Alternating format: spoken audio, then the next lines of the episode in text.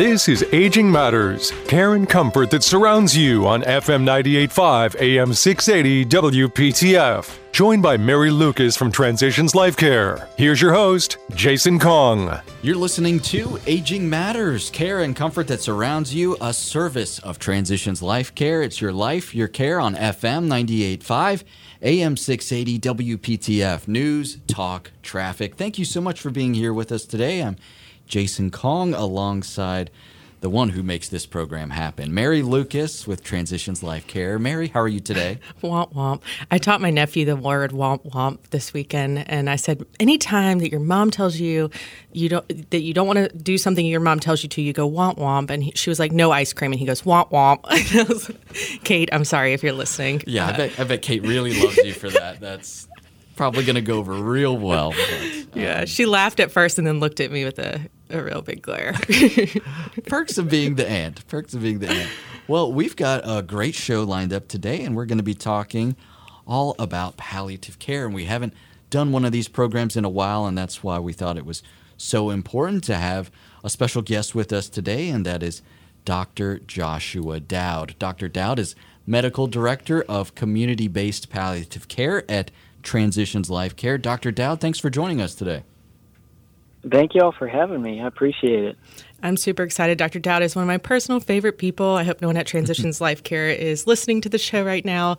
Um, I send him all the hardest cases, and I know he deals with a, a lot of tough uh, situations at Transitions with our patients and families. And I'm just so appreciative of everything that you do uh, for our community. But for those who don't know you, could you describe a little bit about your role and your background and how you got started in palliative care?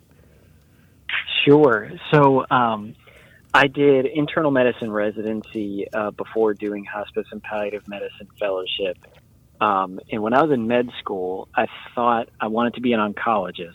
And so I figured, you know, hey, I should do a rotation in palliative care. That stuff probably will be applicable for mm-hmm. what I want to do down the road. Um, and then when I did it in, in med school, it just struck me how it was different than everything else that I'd experienced in med school up to that point, where, you know, there was this whole team of people who remembered that the people that we were taking care of were actual human beings mm-hmm. and people with lives and, you know, stuff that was important to them outside of what was going on in the hospital. Um, and the, the hierarchy that I think is so persistent in medicine didn't seem to exist on this team, where everybody had their own specific role. Everybody's opinion was valued. Um, it just felt very different. And at the time, I thought, you know, this is amazing, but I don't want to do this for forever because this this is sad. We deal with people mm-hmm. that are like almost never getting better and and are super super sick. Um, so I didn't think that it was going to be my career path at that time. But then when I got into residency and you're in the hospital all the time, I mean, I, I realized that we were seeing all these same people all the time, every day, who were super sick, in and out of the hospital, but not talking about the things that I remembered talking about doing this rotation in palliative care. Mm-hmm. Um, and when I finally got a chance to, to experience palliative care again when I was in residency, at that point it clicked and I was like, okay, this is exactly what I thought I wanted to do when I wanted to be a doctor in the first place, where, you know, we really just get to um, help people feel the best that they can and get to know them and, and try to work alongside them and what's important to them. Um, so that's what got me started on this path. Um, I did a hospice and palliative care fellowship at UNC and have been working at Transitions Life Care since. Um, I did uh, hospital based palliative care at the WakeMed system for a couple of years and then shifted into the community. Um, and so right now I'm the medical director for our community based palliative care team um, and primarily practicing palliative care in all the facilities that we serve in the area. Um, so that's that's my role right now. Did you ever have one of those aha moments when you were in residency, or was it kind of just watching it all and, taking it in th- throughout your whole experience, where you were thinking at the end, like maybe this is maybe palliative care is where I want to be? I think it it was sort of like a buildup of experiences. But before I actually got to see palliative care again, it was a build of of, of experiences. Mm-hmm. just sort of in everyday life and residency where, you know, we would see people come in the hospital, get discharged, and then like a week later be right back mm. and just do the same thing all over again. It's like, is nobody like, are we sure that this is how they want to mm-hmm. spend their time? Um, but then when I was in uh, clinic in palliative care, which I didn't request, it I think the universe was looking out for me. but um, when I had my first clinic day, and you know, I got to work with the attending and got to experience what our job was, I think that was the aha moment where it's like, man, like I get to do this stuff that feels really important every single day if if this is what I do with my life. That's great. We keep using this word palliative care, and it's a very funny word. And a lot of people, if you say that, they're like, I have no idea what you're talking about.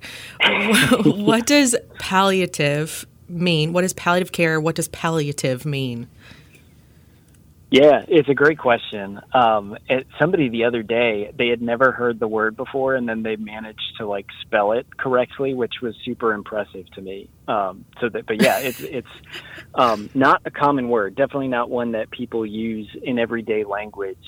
Um, where the word comes from, and then I'll explain what palliative care is. But the word palliate actually comes from the Latin word pallium, which means to cloak or to cover. And I think the intention behind using that word is to palliate something, is to cloak or cover or alleviate the suffering that's associated with something without necessarily addressing that illness or that thing that's causing the suffering. Mm-hmm. So then that sort of translated into this this practice or this field of palliative care, um, which the way that I describe it is it's a, a team approach for people who specialize in supporting people that are living with a serious illness. Um, and there's lots and lots of different definitions that you can find of palliative care. Some of them are a couple lines long. Some of them are like two paragraphs long. Um, so it's it's tricky to, to, define succinctly a lot of times. Mm-hmm. But that's why I sort of always come back to support for people living with serious illness. I think if, if I could boil it down to just a few words. Those are the words that I typically use. I love that's e- that's easy enough. You you mentioned the word team though, uh, and I want to go back to that. What is the team, and who provides that care exactly, and what do they do? What are the different roles that you see in a in a palliative care team? Yeah, so the, um, I think you know that's one of the things that makes palliative care really special compared to a lot of the rest of the medical system, where in order to practice specialty palliative care, you you need that team. It's not just mm-hmm. like, oh, this is nice that we have the team. It is literally an integral part of delivering the care that that you're supposed to be delivering with palliative care. So um, I can talk about palliative care in general, and then talk about our specific team, both in the hospital and, and in the community. Um, most teams that are delivering palliative care have a physician, at least one physician on the team um, most of them have advanced practice providers, so nurse practitioners or physician assistants. Um, most of them have social workers, um, have nurses, whether that's a triage role or whether that's a patient um, facing, you know, going out to see them role. Um, most teams have administrative staff, have spiritual care support, um, and some have some additional roles that I haven't mentioned yet. Like a lot of teams have pharmacist support, which is really nice. I'm sure that there's other other people that I'm missing too. Um, but each person, I think the thing that makes it special is the reason why you have all these roles is everybody brings their own experience and expertise and background to help provide you know big picture whole person centered care um, where you know I'm not expected to duplicate what a social worker is doing on the team. I, I don't have the training that a social worker does. I don't have the skills that they have. So I'm able to you know fulfill my role as the physician, and then be able to trust that the rest of our team members who have all of this experience that I don't have can help care for our patients and their families and care partners in other ways. Um, which again I think makes this special. Uh, our our specific team at Transitions Life Care, both in the hospital and in the community, uh, we've got physicians, we've got uh, nurse practitioners and physician assistants, we've got social workers, um, nurses, administrative staff, and then we do have access to spiritual care support, whether that's through um, the hospital system or through uh, our hospice team and hospice colleagues. So we've got, you know, pretty much every piece of the team that you need to be able to deliver um, great specialty palliative care. And that's how you make a huge impact. We're speaking with Dr. Joshua Dowd. He is Medical Director of Community Based Palliative Care at Transitions LifeCare. And we're talking about all things palliative care. And we're going to continue our conversation with him right after this. You're listening to Aging Matters care and comfort that surrounds you, a service of Transitions LifeCare. It's your life, your care on FM 98.5, AM 680, WPTF News, Talk,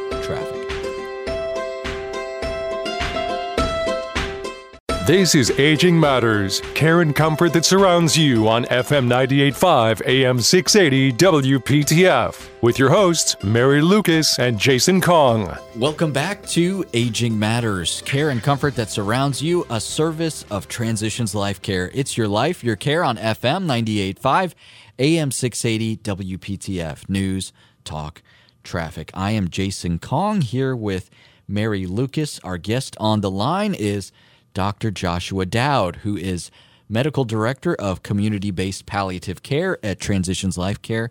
And we're talking all things palliative care. And Mary, we just went over last segment kind of what palliative care is and how Dr. Dowd's team operates. And while we may have gotten a definition of palliative care, I think uh, an example always kind of helps Oh, yeah. hammer things home with this because it can be kind of nebulous at times when we think of palliative care. But you know, if we can kind of hone in, I think that really helps drive the point home.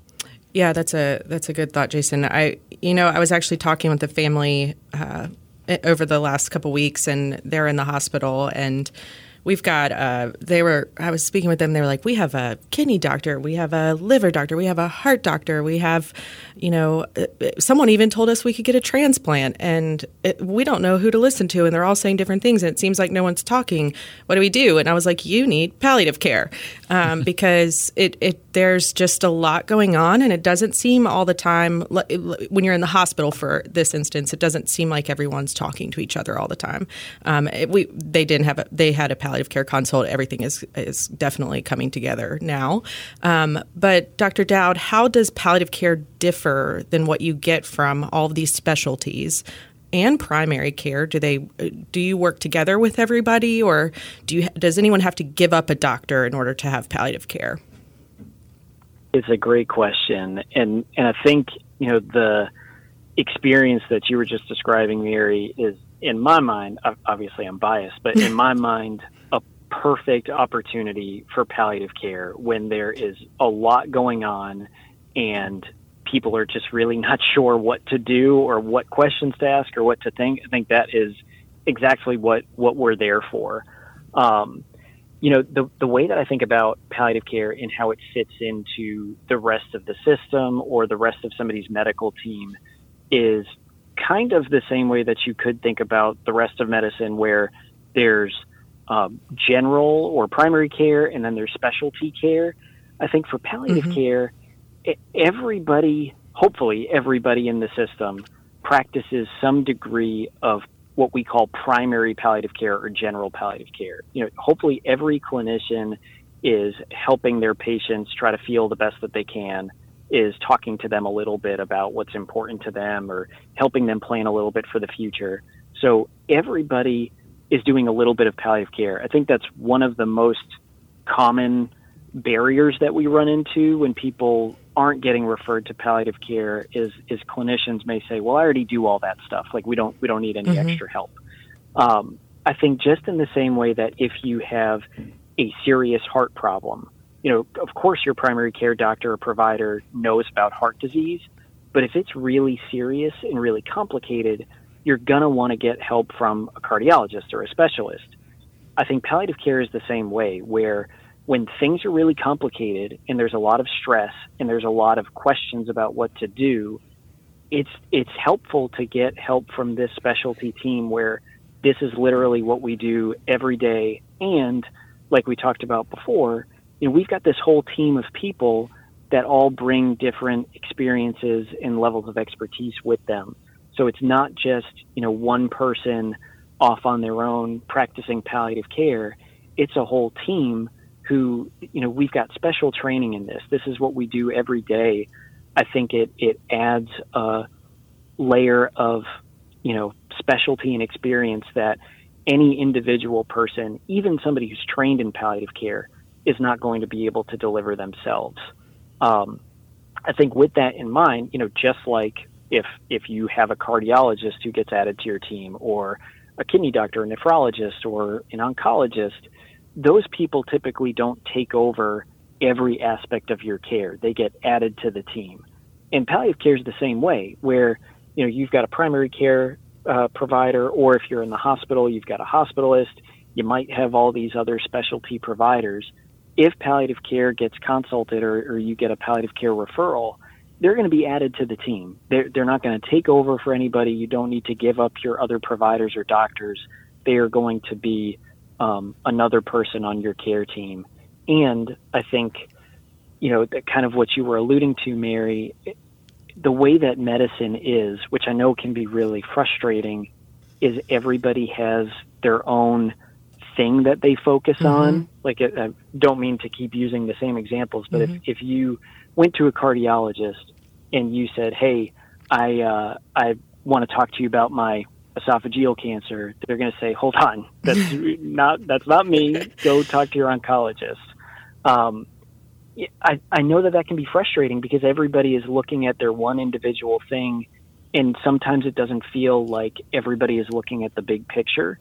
Um, even if people might be behind the scenes, it, it's not always communicated um, clearly. Mm-hmm. And I think that's where palliative care can be really helpful in these exact situations. Is you know our job is to remember that people are human beings who have lives who have things that are important to them where you know medicine and healthcare is supposed to be helping them do those things it's not supposed to be getting in the way or you know upending their life so that now all you focus on is your medical problems it, it's designed to talk about what those problems are talk honest honestly and truthfully about what this might mean for the future and then try to connect it to the the goals the values the preferences that somebody has to then be able to say hey based on what you're hoping for and based on this this huge big picture putting all the pieces together this plan feels like it makes sense what do you think about that mm. um, so i think that that that can be really helpful to to bring all of these really complicated pieces together in an understandable way that you know connects with somebody's life i think you know that is that's literally what our job is that's that's amazing. I, but I, I want to before we lose listeners who, or you know, podcast listeners, radio listeners who maybe think I don't need palliative care, that I'm not dying, um, and and you know may turn off the rest of the show. I, I want to address that point. Um, we, are talking a lot about a lot of things that may seem like this is for some someone who may be end of life. Does palliative care mean you're dying? Is this hospice? Um, can you still continue curative treatments? Can you still continue going to your oncologist or your heart doctor while you're on palliative care? That's a great question. And the, the very short answer, and then I'll give a longer answer. the very short answer is Absolutely not. Palliative care does not mean that you're dying. Absolutely not. You don't need to give up your uh, other providers that you see. You don't need to stop or change any of the treatments that you're getting if you don't want to. Um, so, so no, palliative care does not mean any of those things. Um, the longer answer, and I think something that connects to those thoughts or those questions, is a lot of people hear the words palliative care and they immediately think hospice. Um, and clinicians, I think, are, are guilty of this too, where I think a lot of people think that those two things are the same thing. And the way that I describe it to people is palliative care and hospice together are sort of one big pie, and hospice is one very, very, very small sliver of that whole palliative care pie, where both palliative care and hospice are designed uh, to, to help people feel the best that they can, are designed to help learn about who somebody is as a person and help them accomplish the goals that they have. Um, you know, they're both focused on quality of life.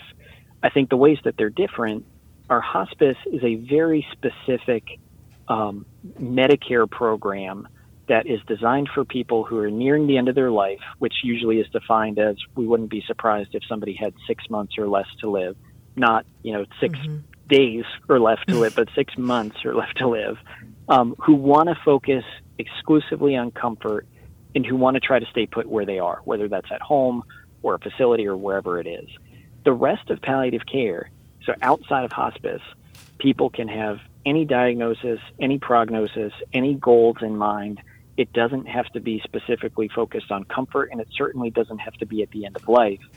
And in fact, I think outside of those things are the times when palliative care can be the most helpful, um, where you know really the way that palliative care came into existence is in the cancer population and in, in the oncology mm-hmm. world, where people were you know, getting diagnosed with cancer, we're going through treatment for that cancer, and we're feeling miserable. Um, and you know, things were happening because of that. Either people decided, I can't do this anymore, I'm done with this, or people got so sick that they they couldn't continue on, or you know, people weren't sure what they were signing up for when all this stuff was happening. So palliative care came about, I think, really related to that, where in those exact situations, the way that I think about palliative care being helpful is if somebody's goal is to get cancer directed treatment and to hopefully come out on the other side and, and be cured or, you know, have stable disease or whatever it is, if I'm a part of that team, I want to help them feel the best that they can going through that treatment so that they can accomplish that goal. Um, it's not to convince somebody like, hey, you really should stop treatment. You shouldn't have this goal. It, it's the opposite. It's I want to learn about what you want, and then I want to do what I can and use the knowledge that I have to help you get there. And if that means trying to come up with a regimen that helps manage your symptoms so that you can get through this, mm-hmm. awesome. That that's what we're going to do. If you change your mind at any point during this, we can talk about that. If you don't, great. We'll we'll keep doing what we're doing to help you feel the best that you can. So I think outside of those end of life, um, you know, people who want to focus exclusively on comfort, that's when we can be the most helpful because if we're waiting to see people with palliative care until people are at the end of their life or until people say, you know what, I really want to prioritize comfort and, and that's it. Mm-hmm. You know, mm-hmm. really that's time for hospice. That we've we've missed this whole window where palliative care may have been really helpful and supportive before that time came. Mm. Um, so I, I, know that that was a, a, long answer, but no, palliative care does not mean that you're dying. In a perfect world, we would be seeing people who are are not dying and right. who, um, you know, want to continue the treatments that they're getting. I think that's very well said, and it's important that it's said because there really is a, a lot of lack of awareness when it comes to palliative care. And when there is awareness, oftentimes it's fueled by misconceptions. So I'm really enjoying this conversation that we're having with Dr. Joshua Dowd, Medical Director of Community Based Palliative Care at Transitions LifeCare. And we're going to continue our conversation with him right after this. You're listening to Aging Matters, care and comfort that surrounds you, a service of Transitions LifeCare. It's your life, your care on FM 98.5, AM 680, WPTF News, Talk, Traffic. This is Aging Matters, care and comfort that surrounds you on FM 98.5, AM 680, WPTF. 60 minutes devoted to giving you all the information you need when caring for a loved one with Mary Lucas and Jason Kong. If you have questions for the show, you can email agingmatters at transitionslifecare.org. This is Aging Matters, care and comfort that surrounds you, a service of Transitions LifeCare. It's your life, your care on FM 98.5, AM 680, WPTF, News, Talk, Traffic. Jason Kong here with Mary Lucas. Our guest on the line is Dr. Joshua Dowd, Medical Director of Community Based palliative care at Transitions LifeCare, and we are talking all things palliative care. And Mary, we've gone over what palliative care is. We kind of went over an example, and we learned that um, you know this isn't replacing anyone on uh, uh, the current medical team and care that you're receiving. Where should we head next?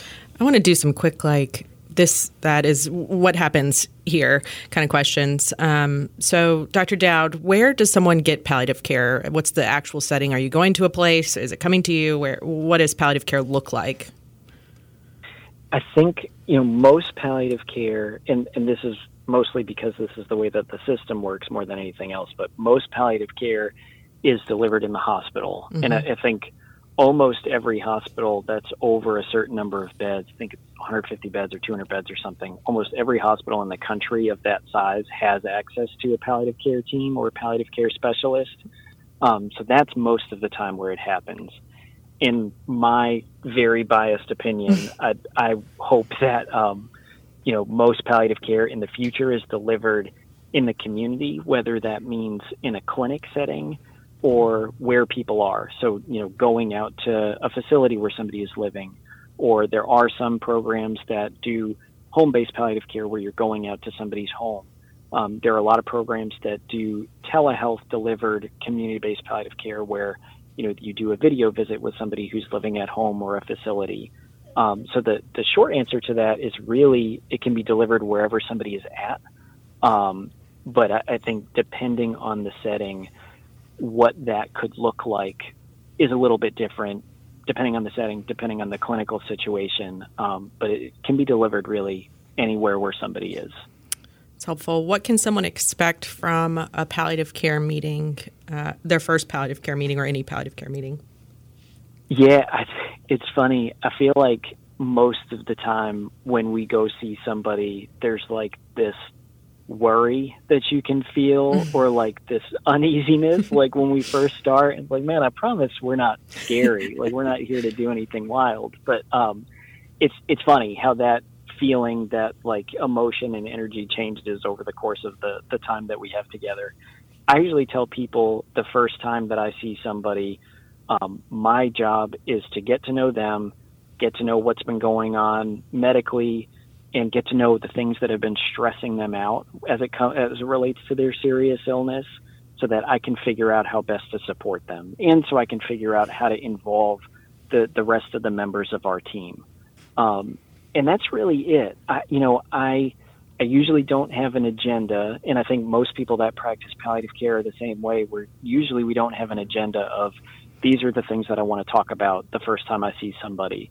I think our job is really to get to know them and get to know where they're at and the things that they'd like help with, and really let the patient or their family or their care partners guide where that conversation goes.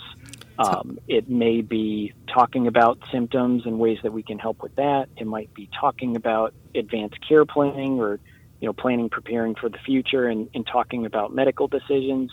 It may just be support, you know, talking about what's been stressful about an illness and and you know talking about ways that we can help them through that. Um, so it, it can there's not really like a one size fits all. Hey, this is exactly what a palliative care visit looks like, and I think that that's what makes it, um, you know, meaningful and, and interesting, and I guess one word fun for me, and and hopefully um, really helpful for patients and families and care partners because they can guide um, where they where they need it to go. You mentioned patients, caregivers, families. Who else besides the patient benefits from palliative care? Yeah, I think all of those people, um, and you know, hopefully, in a perfect world, the the other members of the healthcare team too, mm. or or referring clinicians. Um, I think in certain situations, especially, I think about uh, patients that are living with dementia or have other things that are limiting their ability to participate in a conversation, um, especially a really complicated conversation, I think the majority of the support that we're giving is for families and for care partners. Um, so it, it's, I think the way that we look at that group of people is we look mm-hmm. at them as one unit where, it, you know, you can't really look at the patient and separate them from the other people who are important to them because they're all going through this tough situation together, um, and and they're all a part of it. And I think philosophically we look at it that way.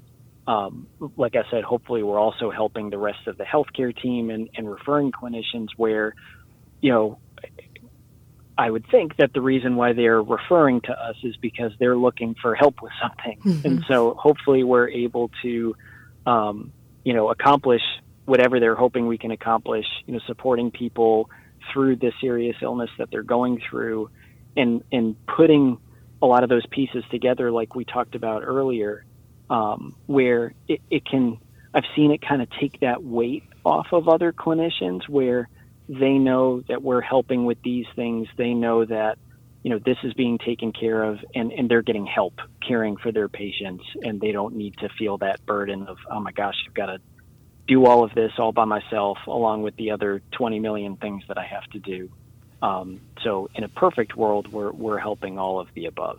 That's interesting that you bring that up. The the family and, and the situation I was talking about earlier, the palliative care um, physician came in and had a whole different conversation that kind of combined all the pieces. And from then forward, the conversations with the other physicians that were all in their specialty mind frame has completely changed. Um, and it was kind of almost, it felt, the way they described it to me, it almost felt like a relief of other providers mm. of like, oh, okay, they've had this conversation now and we can all be on the same page. It was very interesting kind of shift in, in how things were going.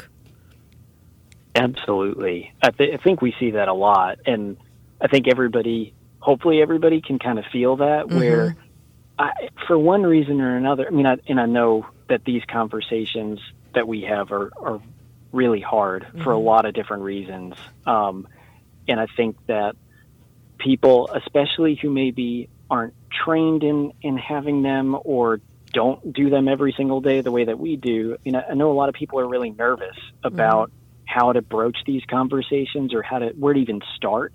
And so I, I think that we see that a lot where when that conversation gets had, that everybody behind the scenes has been thinking about like, man, we should really talk about this. Like once it's out in the open and everybody knows what's going on and, and we're all speaking the same language and on the same page, it can take a lot of pressure off. Yeah, yeah. we before we go to break, we have uh, a couple minutes. I want to run through a couple scenario, yes, no scenarios or hospice palliative care scenarios. 86 um, year old with Alzheimer's, hospitalized a few times, lost a lot of weight, dependent on husband, hospice or palliative care.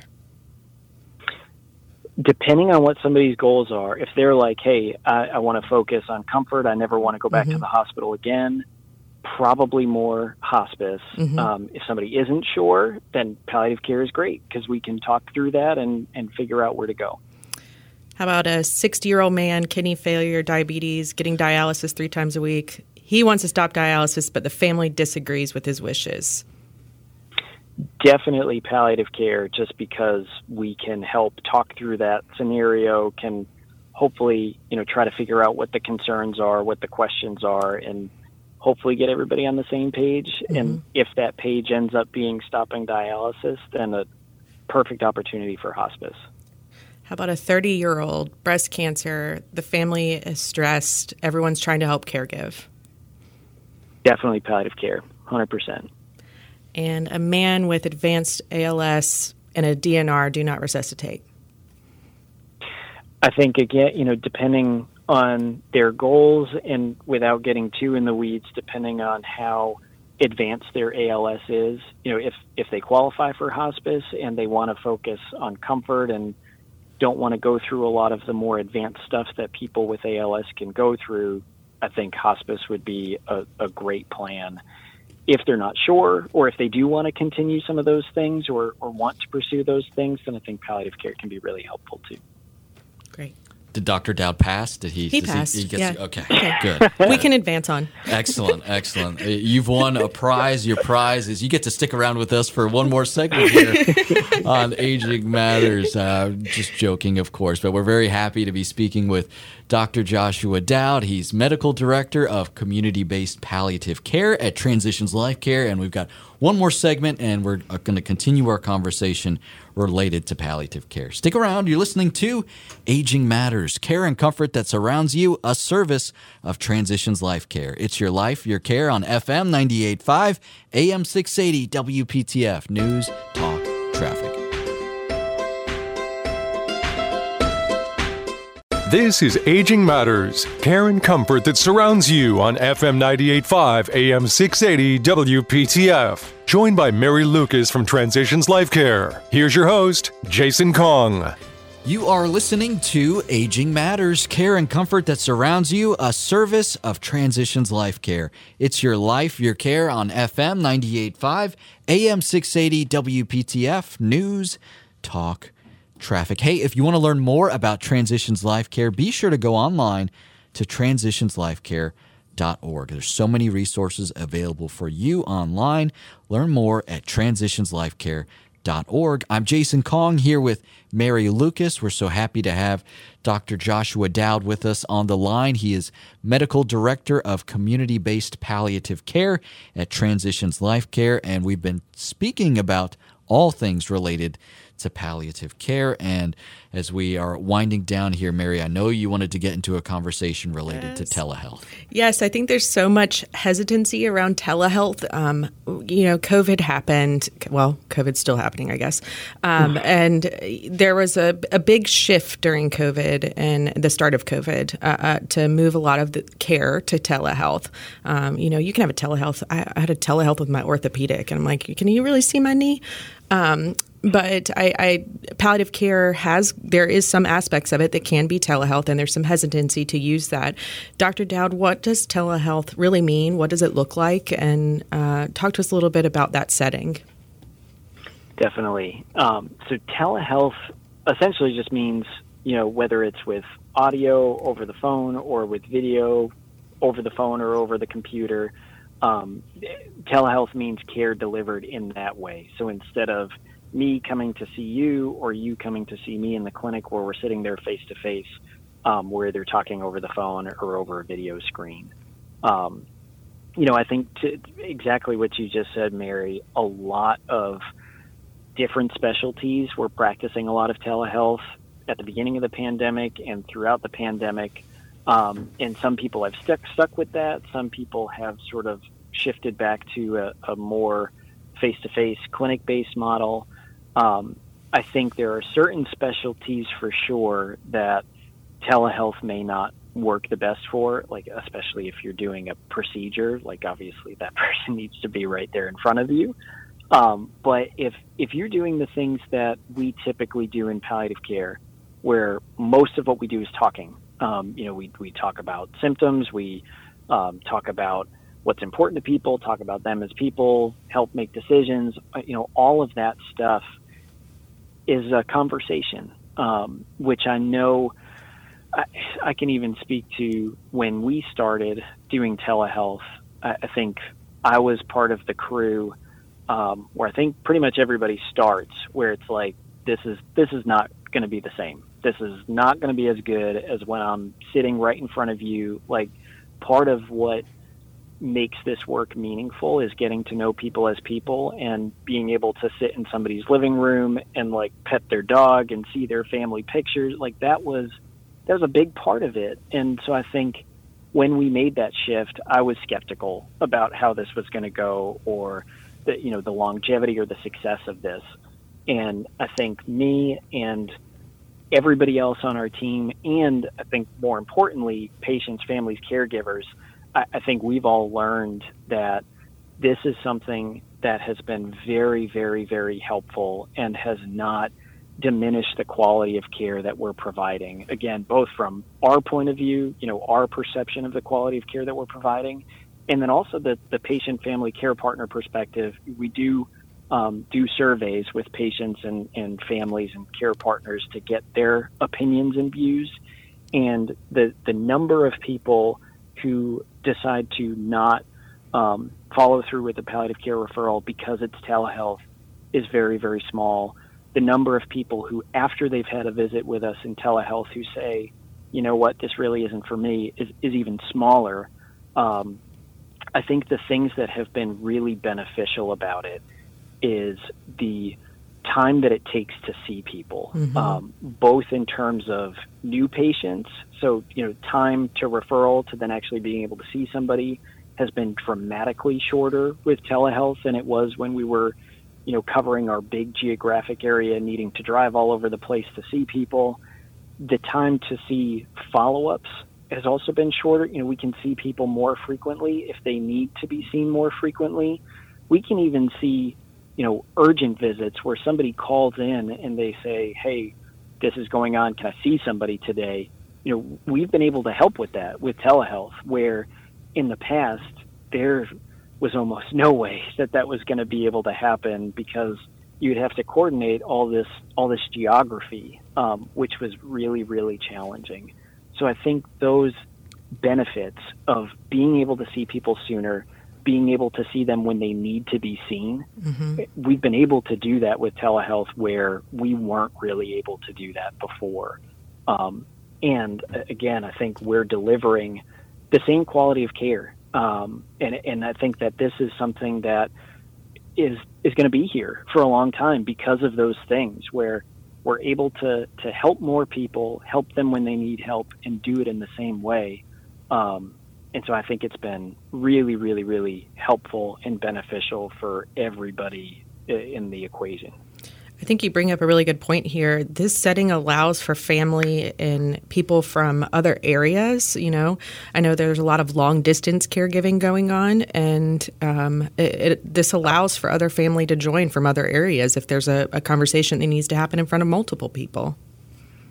Absolutely. I think, you know, something that we used to do, like something that used to come to our mind is if somebody wanted to be involved from far away, we'd we'd get them over the phone. Like you know, we would be there in the living room, and then mm-hmm. we'd get them over the phone. But I think something that this has taught us, which we always had the capability to do, but I don't think we ever thought about it, was you know everybody can be there over video, um, which kind of adds another dimension of communication than just sitting there talking on the phone.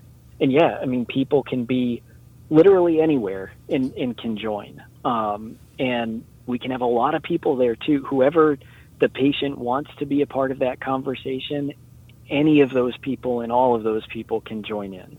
Um, you know, there have been some uh, meetings where there's been 15 to 20 people there, you know, all in different parts of, of the country or the world. So, um, yes, 100%. I think that that's been something that's been really helpful too. And, you know, people haven't felt the need you know, when when a, a care partner or a family member is also working full time, and they used to have to take days off or like completely rearrange their schedule to say, I'm going to be there in the home to meet this person face to face. I think knowing that we're delivering our care through telehealth, that's helped people realize that, oh, I, I can do that too.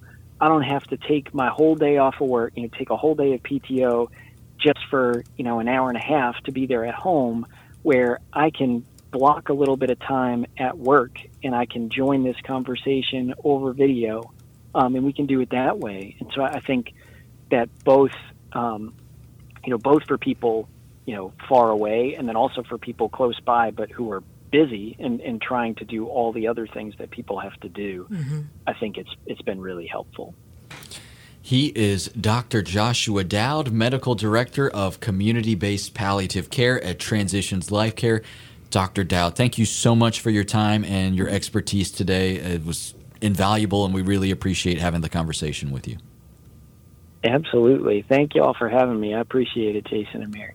Well, we, we could have talked about this all day. I know mm-hmm. both you and Mary are extremely passionate about palliative care. And if this has been enlightening for you, or maybe you want to go back and listen to something or share this with a loved one, be sure to check out the podcast. You can find Aging Matters anywhere you listen to podcasts. You can also go to WPTF.com, click on shows, find Aging Matters, and there you can view the full archive of podcasts, including this episode, online at WPTF. We're out of time for today. On behalf of Mary Lucas, I'm Jason Kong. Thank you so much for listening to Aging Matters, care and comfort that surrounds you, a service of Transitions LifeCare. It's your life, your care on FM 98.5, AM 680, WPTF, News, Talk, Traffic. Have a great day. You've been listening to Aging Matters, care and comfort that surrounds you on FM 98.5 AM 680 WPTF. For more information, log on to transitionslifecare.org.